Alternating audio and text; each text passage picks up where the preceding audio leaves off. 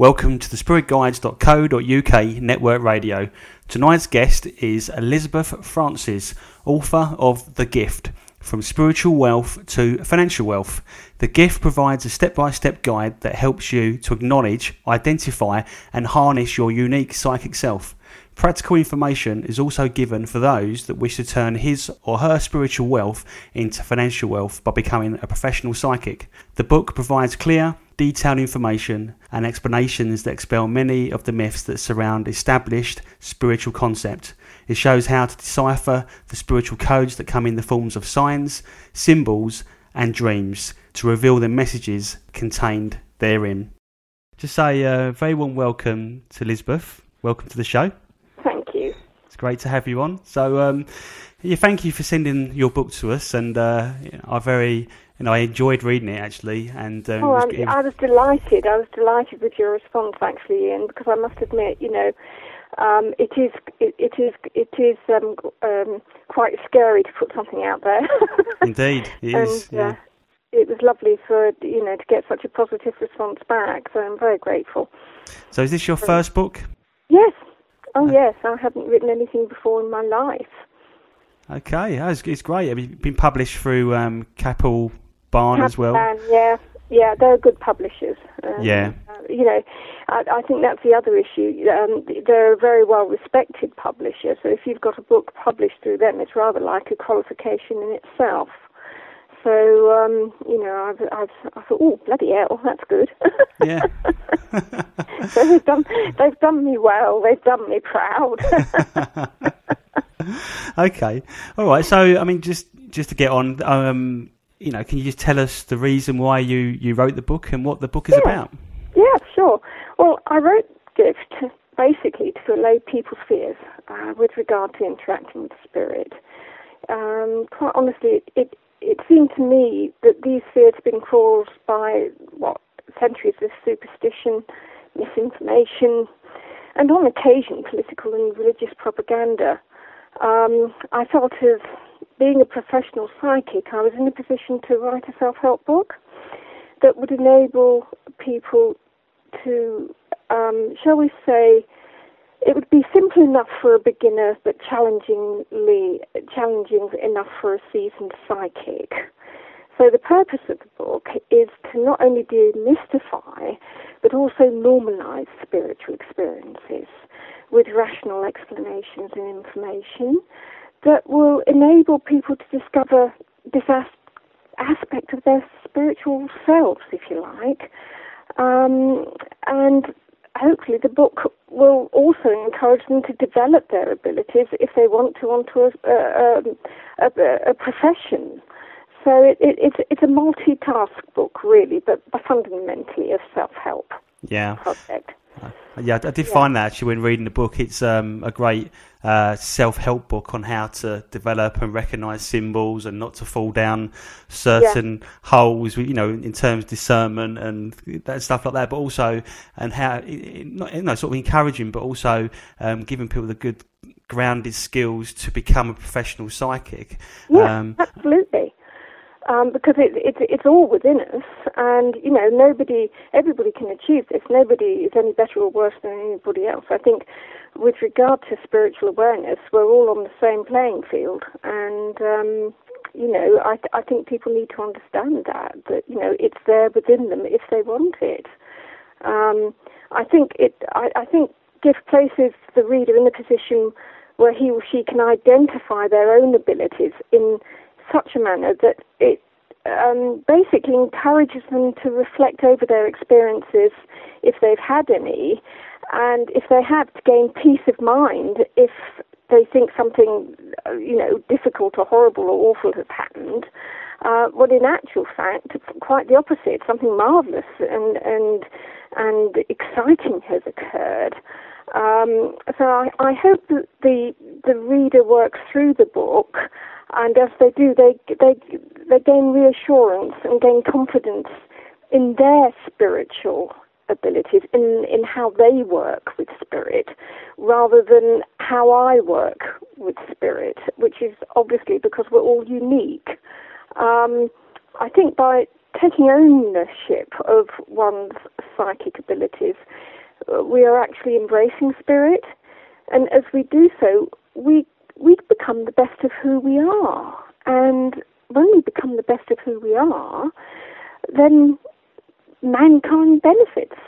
You know, I think it is it's a fundamental right, if you like, that enables us to become the best of who we are. Yeah. So with your own journey, I mean, have you kind of written this book on something that inspired you from your own learning of becoming a professional psychic, where it was, because some people find it difficult to sort of move into the money thing, don't they? There's always a bit of an issue around all this. Some people agree with it, other people don't. Yeah, I think I think people fall into so many different categories. I personally was psychic since birth. I'm a dyslexic and I've got a higher learning issue and left school at 14. So I come from a very different place to a lot of people who went through the system and, you know, went to college or university. I came to life at 16 when I went out with my first job. That, you know, and from there I was very successful. Basically, what got me, although I've been psychic all my life, and I never understood that my grandmother had died because I kept on seeing her walk around the house. I think really the first time I thought, okay, what's happened here, was when my daughter was in intensive care, and I saw her energy leave her body, and I just rushed over and pushed it back. Really? Yeah. Hardly. And I didn't think twice. I didn't think it was unusual. I just did it. It just, you know, it's what one does. And she survived, and I didn't think anything more of it. I went back to my career, and that was it. But I think the big whammy came for me in 1992, when I lost the ability to function due to shock. And I think in hindsight, looking back, it was my way of going through the first rebirthing process, but obviously I knew nothing about that sort of thing at the time. And it ended up with me basically rebuilding my life, becoming a very different person to who I was before that time. And I went on a crystal healing course for 2 years, and it was like duck to water. It just made so much sense to me that it was, you know, it was just so normal. There was no question, there was no doubt. I just knew everything. I know that sounds awful, but I did. Like an awakening. Obviously, the past life memories came rushing up, and I do believe that anybody who does have higher language problems, dyslexic learning issues, or anything like that, it's a huge, massive gift.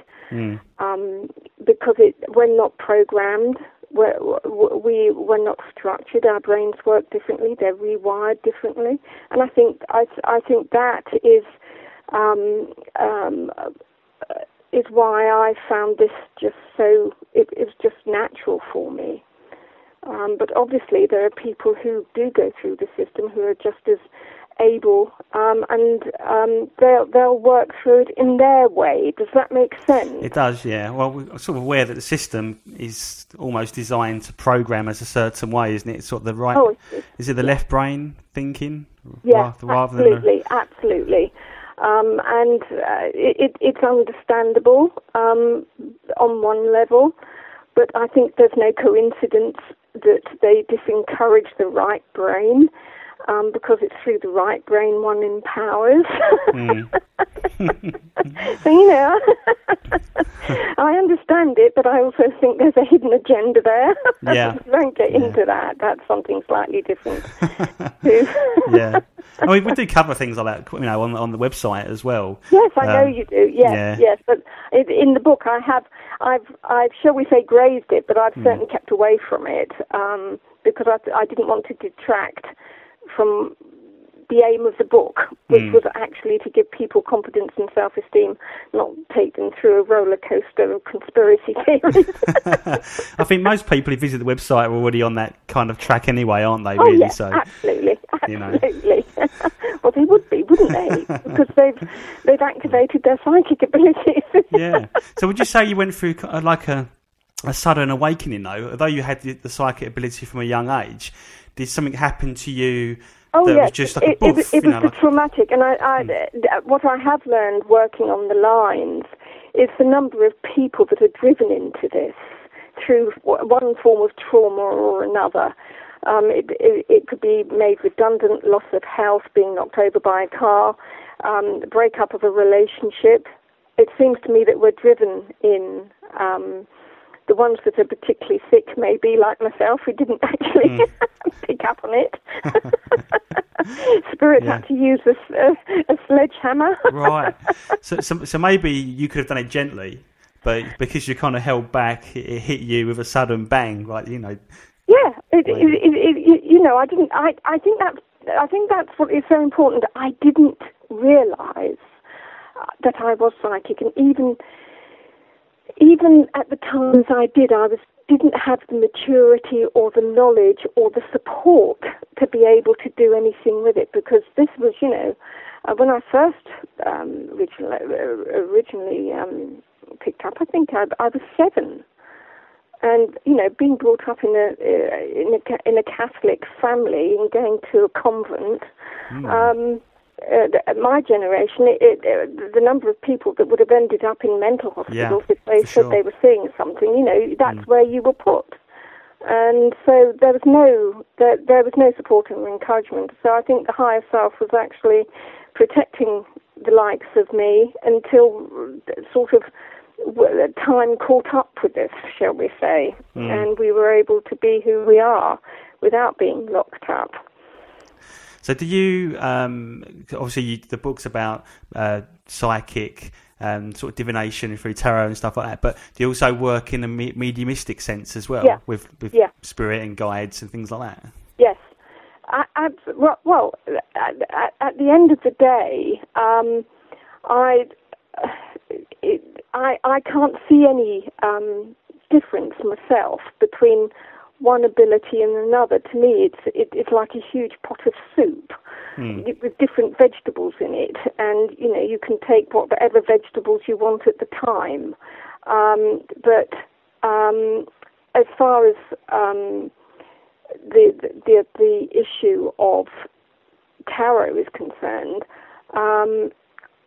I do think that it isn't any better or worse than any other form of divination. But I personally like it because it uses every aspect. It uses your mediumship skills. It uses your clairvoyance, your clairaudience, your clairsentience.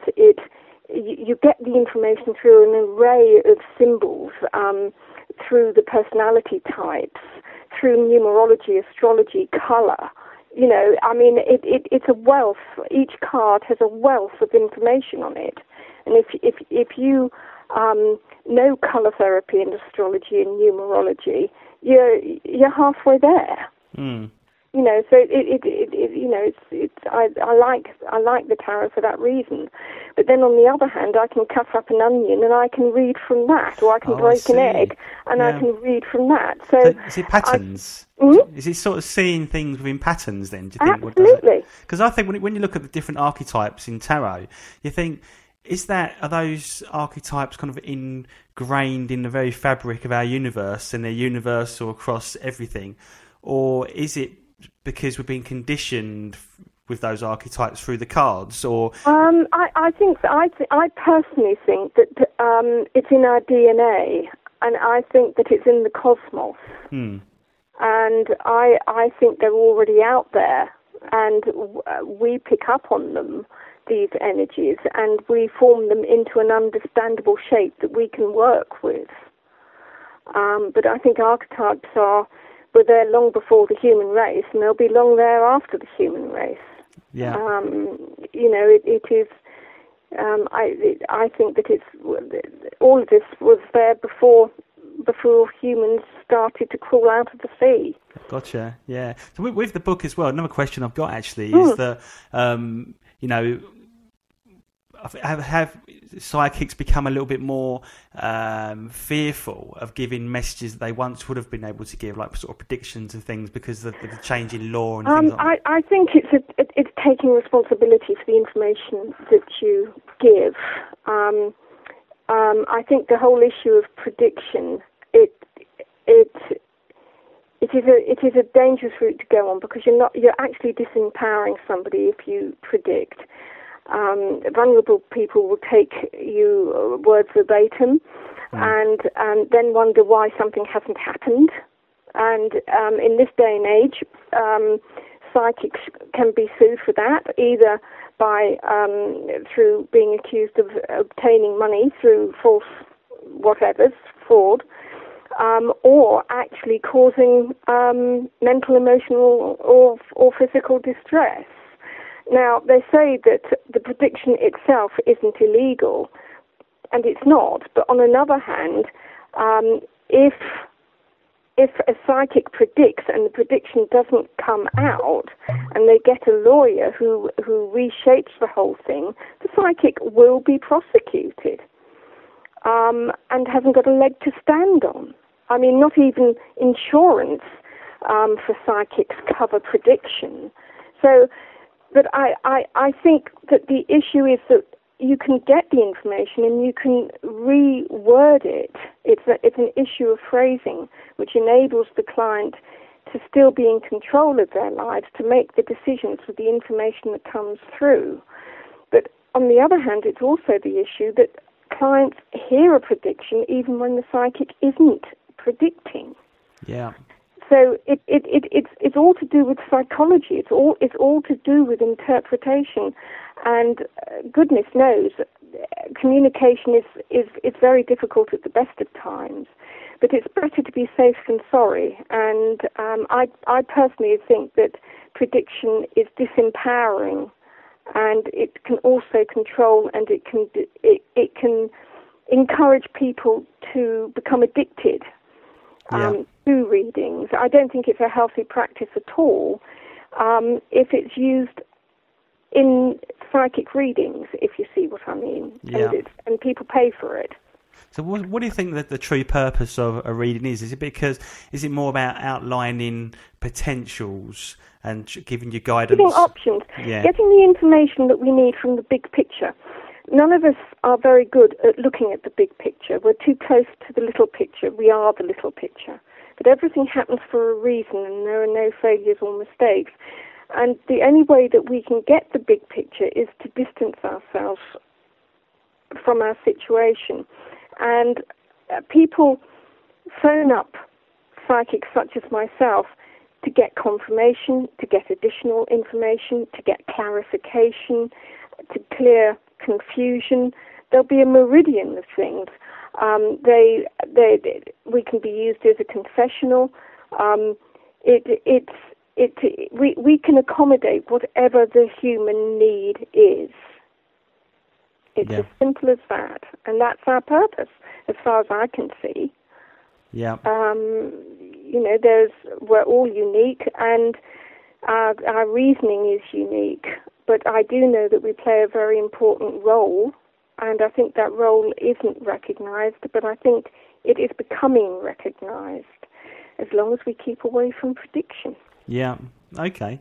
I mean, another big thing in the book as well is to do with discernment, and also where people can become either too grounded or their heads are up in the clouds, that kind of thing. Yeah. So, I think it's really important to understand that thinking and daydreaming are the two major causes for ungrounding. Okay, the fact that our feet are on the ground means that we are grounded, but our heads take us up into the air through our minds. The warning signs when we're not grounded. Is that we've all done it, haven't we? Walking along the street, literally lost in thought, and you either trip, that will bring you back down to earth, or a loud sound or something will make you jump, or somebody will tap you on the shoulder and make you jump. Whenever you jump, it is a sign that you were out of your body and your mind was out of your body and you're coming back in. And for all intents and purposes, it's impossible to remain grounded all the time if you're somebody that is naturally ungrounded. So somebody who is naturally grounded, it will be impossible for them to be ungrounded all the time. But the best way to do it is to be aware that the issue of grounding, identify whether you're, shall we say, a space cadet or somebody that is solid and fixed, and then get a black stone in your pocket to remind you if you want to ground, and think, double check, am I grounded? Just check. It's discipline. That's all that can help you, really. And if you're ungrounded, a bit of labradorite would be brilliant, take you up a bit. So but I think it's education. I think it's actually knowing the concept of grounding, and then taking responsibility for it and understanding it. And by understanding it, what you're doing is you're doing it. Mm. Does that make sense? It does. So, because you sort of think naturally that if you're not very grounded and your head's in the clouds, that you'd actually be a good psychic or medium because you're elsewhere. No, because the two aren't naturally connected. It needs to be structured, shaped. It needs although we're all psychic, we're very far away from accepting that we're all psychic and that our psychic abilities have purpose, they have reasons. People that are aware of psychic ability, it's like, because we're all psychic, we automatically know how to manage it, and we don't. We have to learn how to manage it through practice, in the same way as we have to learn to walk. Do you see what I mean? Yeah.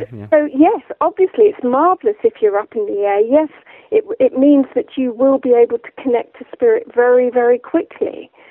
But you won't make that connection on a conscious level unless you are saying to yourself, I'm a psychic and I want to connect to spirit. Yeah. Do you see what I mean? Yeah. I guess it's to do with discipline, isn't it? I mean, people do remote viewing, don't they? And they're very disciplined and structured in what they do. Absolutely. The discipline to do something and the discipline not to do something. And you have to discipline the mind. The mind's all over the place, isn't it? And with remote viewing, what happens is that you're given a target, and that target disciplines the mind and focus it, and the energy, the mind literally goes to that target. Now, if you don't have a target, your mind is out all over the place. It's into the cosmos, the different universes. It's running along the hyper-communications network. It's running wild. It's running free, which is absolutely marvellous. But it can't get you the information that you need if it's not disciplined. Yeah, I guess that then ties into discernment, because if you're completely open, head in the clouds, then how do you know, what kind of energy you're picking up, whether it's good or bad? Yeah, this, I think, my attitude on this, I know is a lot of people may find a little bit challenging, but I generally don't believe that there are negative energies out there. I believe that we produce negative energies ourselves through fear. I believe our subconscious does it for us. And if you focus on negativity, you create fear. If you focus on fear, you can create some very distressing experiences for yourself, because your mind is so powerful. So I personally, every fibre in my body rejects the concept that there's evil energies out there. What I do know is that there are different energies that have got different vibrational energies to us, and if we come across a vibrational energy that doesn't complement our own, then it causes disruption in our energy field. It's something new. That's when we go into fear mode. That's when we transfer our fears onto something that we don't understand and say, oh, it's evil. And all you have to do, and I say, oh, it is very simple, but again, you have to know that you can do it, is simply adjust your vibrational energy until you feel comfortable with the entity that you've picked up on. But that entity will be there to help you. That entity has information for you. It's not there to scare the living daylights out of you. It's there to give you the information that you need, and it's up to you because you're in control of who you are. You're in control of your actions. It's up to you to increase or decrease, to find that energy so that you can interact with that entity without scaring yourself. So, I mean, so really the bottom line is that if you're open up to energies is that you have to be a very balanced individual, really, because... I think you have to take responsibility. Yeah. I don't think anybody is balanced, quite honestly. Yeah, but what I mean is if you're kind of fearful and nervous, then... If you're scared of something, you'll create something that scares you, because we are what we think. If you're not scared of something, you're either naive or you know what you're doing. Yeah. If you know what you're doing... you will still come across a vibrational energy that will stop you in your tracks, and you will be groping around for a rational reason for what you're seeing. But then you've got to get over that and say, ground, what's my vibrational energy? What is the vibrational energy of what I'm picking up on? And adjust your vibrational energy to that vibrational energy. And then that process enables a positive connection to be made. But if somebody goes into something very gifted, very open, and doesn't ground and doesn't take responsibility and thinks that it's easy peasy, then they're going to get a hell of a shock, and they deserve it. Okay. So are these sort of things you've experienced yourself? Yes. I mean... absolutely. I remember I was in the park one day and I was working with the Holly spirit that comes in two formats, a beautiful maiden and a skeleton. And it's all very well dealing with this stuff, but when you start to see the buggers appearing in front of your eyes in the park, then you think, my God, what's happening here? And you just have to stare it out and you just have to watch. So do you and see you these physically with your... Yes. I mean, sometimes I have to poke... what I see to see whether it's a human being or not, or whether it's spirit. One day I was in a very important meeting, and I just saw somebody walk through the wall into my living room. Well, for some reason, it was acceptable for this person to walk through the wall. I didn't mind that. I didn't see that to be unusual. What I did object to was somebody walking into my living room carrying two heavy bags, and I didn't know them. Did they? So, what did they look like? Were they of this kind of time? It was an older woman. She had growing hair, bun at the back, bent over slightly, but I think that was probably because she was carrying two very heavy bags. And she must have been about 5'2". And I would imagine from what she looked like, she was about 74. And she had flat heels on. She had thick stockings. She had a straight skirt and a jumper on. And it was grey and blue that she was wearing, and she was a person, and I knew she was a person, so I went rushing after her, saying, oh, excuse me, somebody's just come in, I just need to speak to them. And then when I got into the room, obviously, nobody was there. And then I said, who was that? And I was told, oh, that's the previous owner of the house. Oh. And then I'd renovated the property because that's another part of my life. I'd renovated about 7 or 8 houses. And she'd walked through the wall that I'd put up that enabled her to get into the front room. Right. So I mean, did you work out why she was there? She'd just come in. She'd just come in to do her shopping. So, as far as she was concerned, she was just coming into her house. So was she because, you think when you pass over, you would want to give up those kind of attachments, or did she not know that she's dead? Right. What she was doing for me was she came in in that form to give me a message. And the message he had for me was I was carrying baggage. It was bending me over. It was aging me. Drop the bloody baggage, girl. Excellent. Yeah? That's great, isn't it? Yeah. Yeah. Well, they come in for a reason. So if you've got a soldier that's been blasted to hell and it comes in, you know, in all different bits and pieces, it shows that you're shattered. You've got to pull yourself together. Wow. You know when that rocket exploded with the teacher and all those people got killed? I had the woman come in and she was giving me information. And people saying, oh, they'd come in to get you to put them all back together again. And I said, they don't need me to put them back together again. They're coming in to show me something, you know, and I got information about what had happened and why that blew up as well. And then it's my choice as to whether or not I wanted to do something about that, which I chose not to do. And then she would have gone to somebody else and said, look, you know, this needs to be raised. This is the information, what happened. You know, there's loads of different reasons why. I mean, Vicky Wall, you know, Aura Soma, she came in, and when I bought the little coloured files for doing colour therapy, and I had great fun with that, with her, and apparently Aura Soma, unbeknown to me, had just been taken over, and she wasn't happy with it. Right. And this is when I was doing the course, and I said, I don't understand what's happening here. But then I didn't understand, you know, I know more now than I did back then. Yeah. But no, these people come in and you're given a choice. You either roll with it and pass on the messages, which I personally don't do, but that's my choice. Other people will. But always for you as well, it was showing me that, yes, I needed to work with colour therapy. It was important. And that I had that ability to pick up on people. Pick up, yeah. So was the shuttle thing sabotaged? Was that the message they're trying to give to you, or was it more of a personal message for you? It is my understanding that it was sabotaged. Yeah, because I've read a lot of things that join the dots on it being sabotaged, but I've never had confirmation like that through. Yeah.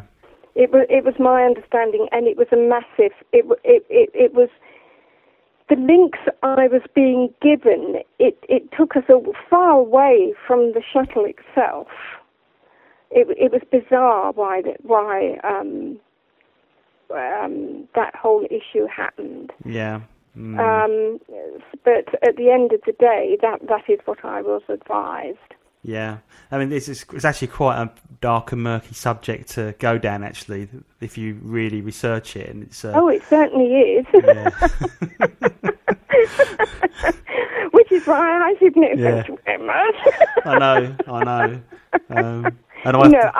I think the issue is here, you've got to be a realist. Mm. And I do get information in, and I do know the source is correct, and I do know... I know exactly what's happened, but if you do have the courage to say something, A, they won't take any notice of you, but if you're unlucky enough to have somebody to take notice of you, then there have been people that wish that they hadn't. Yeah, that's right. And I think you've got to take responsibility for that and recognise that it isn't there's stuff going on that really we all know about, but I don't want to get involved in it, and I'm not going to get involved in it. I mean, all we can hope for as well is that, you know, the world is sort of waking up, perhaps. It seems to be, but, you know, you can't help but be sceptical. I think you've got to have the positive and the negative, don't you? You've got to have... Balance cannot exist unless you have two extremes. Yes. And... It's in human nature. We're all, as we all know, we're light beings learning about humanity. We're not, and man's inhumanity to man. We are on in a huge school, a university, a light being school of university, learning about humanity, and you've got to understand the inhuman side of it to be able to identify the magnificence of the human soul, which is magnificent. I agree with that actually, but I think if we live in ignorance, then we don't know what's out there. I think there are two things. One is ignorance, but one is in denial. And I think there are so many people that actually don't want to know. They don't want to know. The hidden agendas. They don't want to know about the New World Order. They don't want to know. Yeah. And I can understand that. I can understand that, and that's their right. And and knowledge is a dangerous thing, and it can mess your head up if you don't control it. So, I mean, a question I've got for you, actually, this is something I feel as well. Right? So we come here to learn lessons, to know the different polarities and stuff like that. If we come here, we're studying and we're learning about how the world really works, like some of the hidden agendas and stuff like that. So that must be part of our learning journey to be here. And we're choosing to learn and open our eyes. And so really, absolutely. Yeah. So, I mean, really the goal is really that everyone should be doing that, but not everyone is ready. Well, perhaps. Different people come in at different stages of their awakening, don't they? You know, it's like you've got kindergarten and it goes up to the PhD thing, and you can't expect somebody that's in kindergarten to be able to take their PhD. You know, it is where we all come in, but at the end of the day, you've got to have that other side to balance karma and go through the learning curves. You cannot go through learning. You cannot implement the learning and balance the karma unless you go through the learning curve. And you've got to have a scenario that enables that learning curve to take place. It's almost like steps, isn't it? You can't learn something unless you've learned something else. Otherwise, absolutely. You just reject it otherwise, don't you? And the people that don't want to know, they're not sitting on their backsides doing sweet FA. What they're doing is supporting the people that are actually saying, "Oh bloody hell, what have I discovered here?" You know, so they have a major positive role to play. It's just that it's not obvious. Yeah.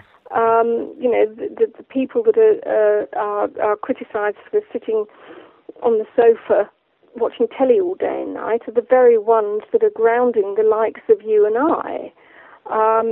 And you know, there is an awful lot of hypocrisy going on and judgment that is not acceptable on one level, but then on the other level, it's all part of the process. Yeah. Okay. And that's it, really. So really, you know, like we sort of talk about archetypes at a personal level, and there's a lot of talk about the times we live in being, you know, great changes, stuff like that. People call it ascension, awakening, stuff like that. Do you feel that on an archetype level that we really are in a time where there's going to be great transformation? Oh, yes. We're in it, aren't we? I mean, it started in 2006. And this is what everybody's been working towards. It's called the Ebbing Time, and it's got a social shift attached to it. Now, we usually have about 3 Ebbing Times in any one good lifetime up to the age of 84 and beyond, but this one's got a social shift attached to it, which corresponds to the social shift in the 60s, except it's a different one. It's taking us away from materialism. And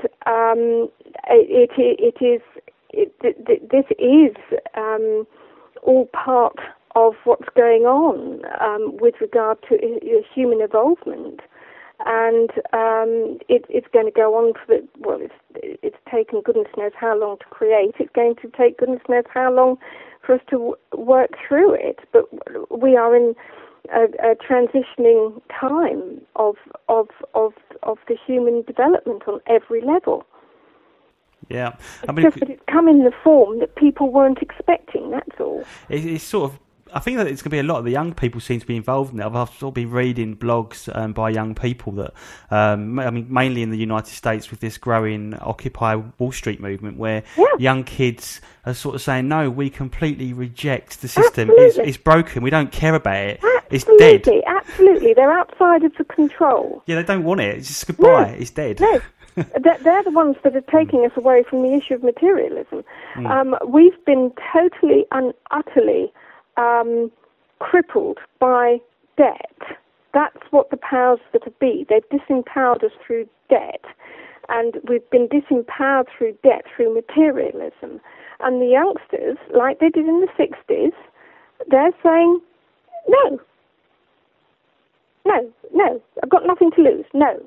And they're outside of the power that's been created by the powers that be. Mm. So absolutely, very, very exciting times, very difficult times, very courageous young people, and, you know, all we can do is to support them as much as we can.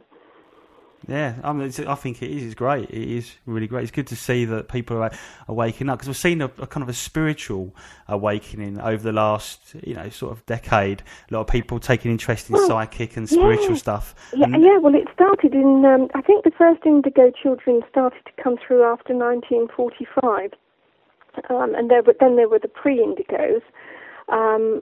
So, you know, it goes back a long way, long, long way. But I think we're in the fourth or fifth generation of the Indigo children now. Yeah. And with each generation, they're bringing in more and more information. They're becoming more empowered. More feisty. To counterbalance that, there's more addiction and there's more violence and there's more nastiness going on. But then you've got to have the balance. You've got to have one with the other. Yeah, but I think when you push people to extremes, though, you know, like people who want to tear down barriers and authority, if you push them to the, you know, rock bottom, they are going to react. You can only push people so far, and I think what is it? Somebody said we're only 24 hours away from anarchy, and we are only 24 hours away from anarchy. You know, once the food runs out, and I think it's 24 hours. That's when you're going to start to get anarchy. But we're not as civilized as we think we are. We dress ourselves up in civilization clothes, take off the clothes, and you'll go back to people going right back to being survivalists and looking after their own little patch. That's why it was amazing to see the Japanese, though, after the tsunami, because they acted with honour. There was no violence or stealing. No, absolutely, absolutely. But then I think the atom bomb, which, I mean, they learned from that. They learned from that atom bomb, and what we're seeing now is just how much they did learn, because can you believe it? Radiation is again hitting their country, and this time they're behaving in an exemplary manner.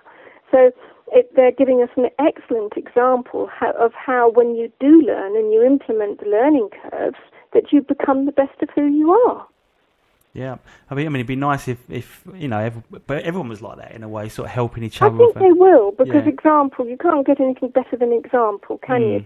And if we were, if God forbid, if we were at war, then the old ways that were in the war, in the Second World War and the First World War, people helping other people would come to the fore again. Yeah. But you can't expect that sort of camaraderie in peacetime. No, because it's a different environment, you see.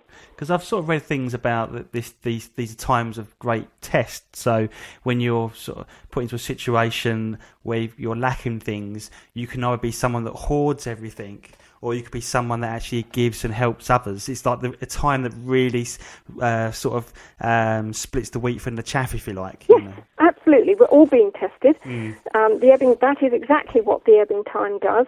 Success in the Ebbing Time is hanging on to what you have. There will be some people that will manage that. There will be some people that will actually lose everything that they've got, and that is in the process of happening. And it is a clearing, if you like. And the people that are able to recognise the times within which we live and approach their lives with an Ebbing Time brain, they're the ones that are going to be able to think outside of the box and survive. The ones that go into denial and try and deal with the Ebbing Time with a flowing time brain, they're the ones that will lose everything they have. Yeah, and that's all there is to it. You know, it seems to be very black and white, and this is a very testing time, and it is testing everybody. And I think our stress levels have gone up something like 15%. And it's continuous, and this is not going to go away for a long time. It could be as long as, 2020. Yeah. So do you think the year 2012 is a distraction or a midpoint? If you look at the Gregorian calendar, he made a mistake, didn't he? He made a 6-year mistake. So 2012 actually happened in 26. Okay, right. Yeah. Okay. And that's when the Ebbing Time started. Yeah. Okay, I think we're already in 2012, and I think the issue of the Marian calendar could probably be more associated with the sunspots. Yeah, I mean, it's weird, the sunspot thing, isn't it? Because they're saying on one hand that it's actually, the sun is in a solar maximum, but it seems to be not doing much. But actually, it's doing quite a lot, I think. Yeah. It's a lot of really big solar flares. I mean, they saw solar flares as far as southern states in America last night. A huge storm, yeah. Yeah. So the sun is behaving in a manner that it hasn't behaved before. We've got no records for it behaving the way that it is now. And I think that is connected to 2012. Yeah, because that's what they talk about. Isn't it? See what I mean? Yeah, they talk about the sun, the disc becoming angry almost, you know. Yes. And to accommodate that, the Ebbing Time, which started in 2006. So I think 2012 is very, very complex. I do believe there is a shift. I don't believe it's going to be the end of the world. I think it's already started, that society is changing. That's the Ebbing Time with the social shift. And I think on top of it, it is this issue of the sun, and we're going into the climatic a new era. The Earth is going into a new era of climatic change, not necessarily global warming, which obviously does exist, but it's also to do with the sun, which we have no control over. No, that's right. And there seems to be evidence out there that appears to show the other planets heating up as well. Well, we're expanding, aren't we? Mm. The universe is expanding quicker and quicker and quicker. And obviously heat, that we're getting hotter and hotter and hotter. Expansion, kinetic energy causes heat. Mm. It's incredible, isn't it? Yeah, and we can go faster than the speed of light. You know, now they're discovering that. So once they understand that, because we know the mind can go faster than the speed of light, if the mind can go faster than the speed of light, other things can go faster than the speed of light. And if you think about it, the Big Bang went faster than the speed of light. Well, they also know about entanglement as well, don't they? So that's instant. You know, so what is happening? It is just that, again, it's the big picture. It's happening. Everything is as it should be, but we don't have the knowledge or the information to be able to look at the big picture, and that's all part of our learning. The reason why we don't have it is because we're learning it. Yeah. If you see what I mean. Wow. Okay. All right. So just to wrap up now with the book, I mean, what do you think is the main thing in the book that can really help, you know, the readers that buy it? What's the main message? I think the main message is that you are far more than you realise. Yeah. If you see what I mean. Yeah. If you want to know who you are, only you can know who you are, and you can only know who you are if you meet all of who you are. And by interacting with your psychic self, you are becoming whole. Yeah, sort of learning who you are, isn't it? And benefiting accordingly. Yeah. It's meeting yourself. And sometimes, you know, like looking in the mirror, it's not always great, is it? It sort of reveals some truth. Well, I think we're all scared shitless of ourselves, quite honestly. I think we're a hell of a lot. I think we're a hell of a lot better than we actually are, as it says in the book. You know, we are made for goodness, but at the end of the day, our ability to abuse, we are brought up in a disempowered environment. A disempowered, abusive environment. Abuse is learned. It doesn't come naturally. So you can't be surprised if people look at themselves in the mirror and say, I don't like myself. Yeah. And the only way that you can actually start to like yourself is to identify who you are. And the only way you can do that is to work mind, body and spirit. Indeed, and yeah. Spirit is an integral part of it. But it's interesting what you say about sort of going through a shock, because I went through a shock. And really? That's when I discovered who I was. And yeah. When I look back, I'm two people, without a doubt, because the person I was before that shock is a million miles away from the person that I became. And then when I became who I was, I knew that I didn't know who I was before. I just was this person just sort of blindly walking through life. Yeah, you know, it's strange. And hopefully this book is one of the, shall we say, tools that can be used to help people go through that process without having a shock. An easier way to come into who you are rather than being hit over the mallet like myself or like you. Hopefully it makes life easier for me. Yeah, I think we humans like a shock. I think that's the only way, isn't it, really? We're all drama queens, aren't we? Wow. I mean, it's wonderful talking to Elizabeth, and actually some of the subjects we touched upon made the show very interesting, and I think we live in exciting times, and you know, I think we've all got something we can look forward to. You know, absolutely. We're all marvellous. We're all great, and it's about time we woke up to it, isn't it? Yeah. Okay. So if people. Sorry, go on, say that. So no, what I was going to say is that, you know, if you look after yourself, then it saves people having to look after you. If you can become responsible for yourself, look after yourself, you become independent, and that is how you become who you are. That's right. Basically. And also, if you look after yourself, you can help others, because you're no good helping others if you're... Well, we can't help anybody else. We can only help ourselves, but we can act as examples.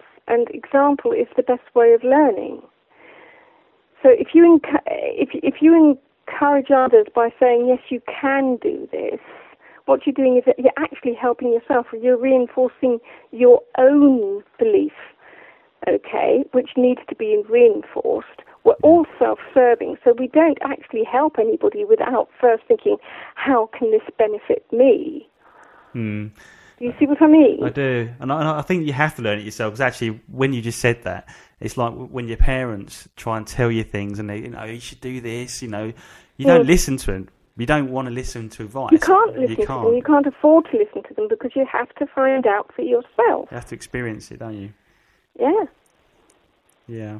The only thing that we've got is to go through experience, and then that's what creates wisdom. Oh, it is, yeah.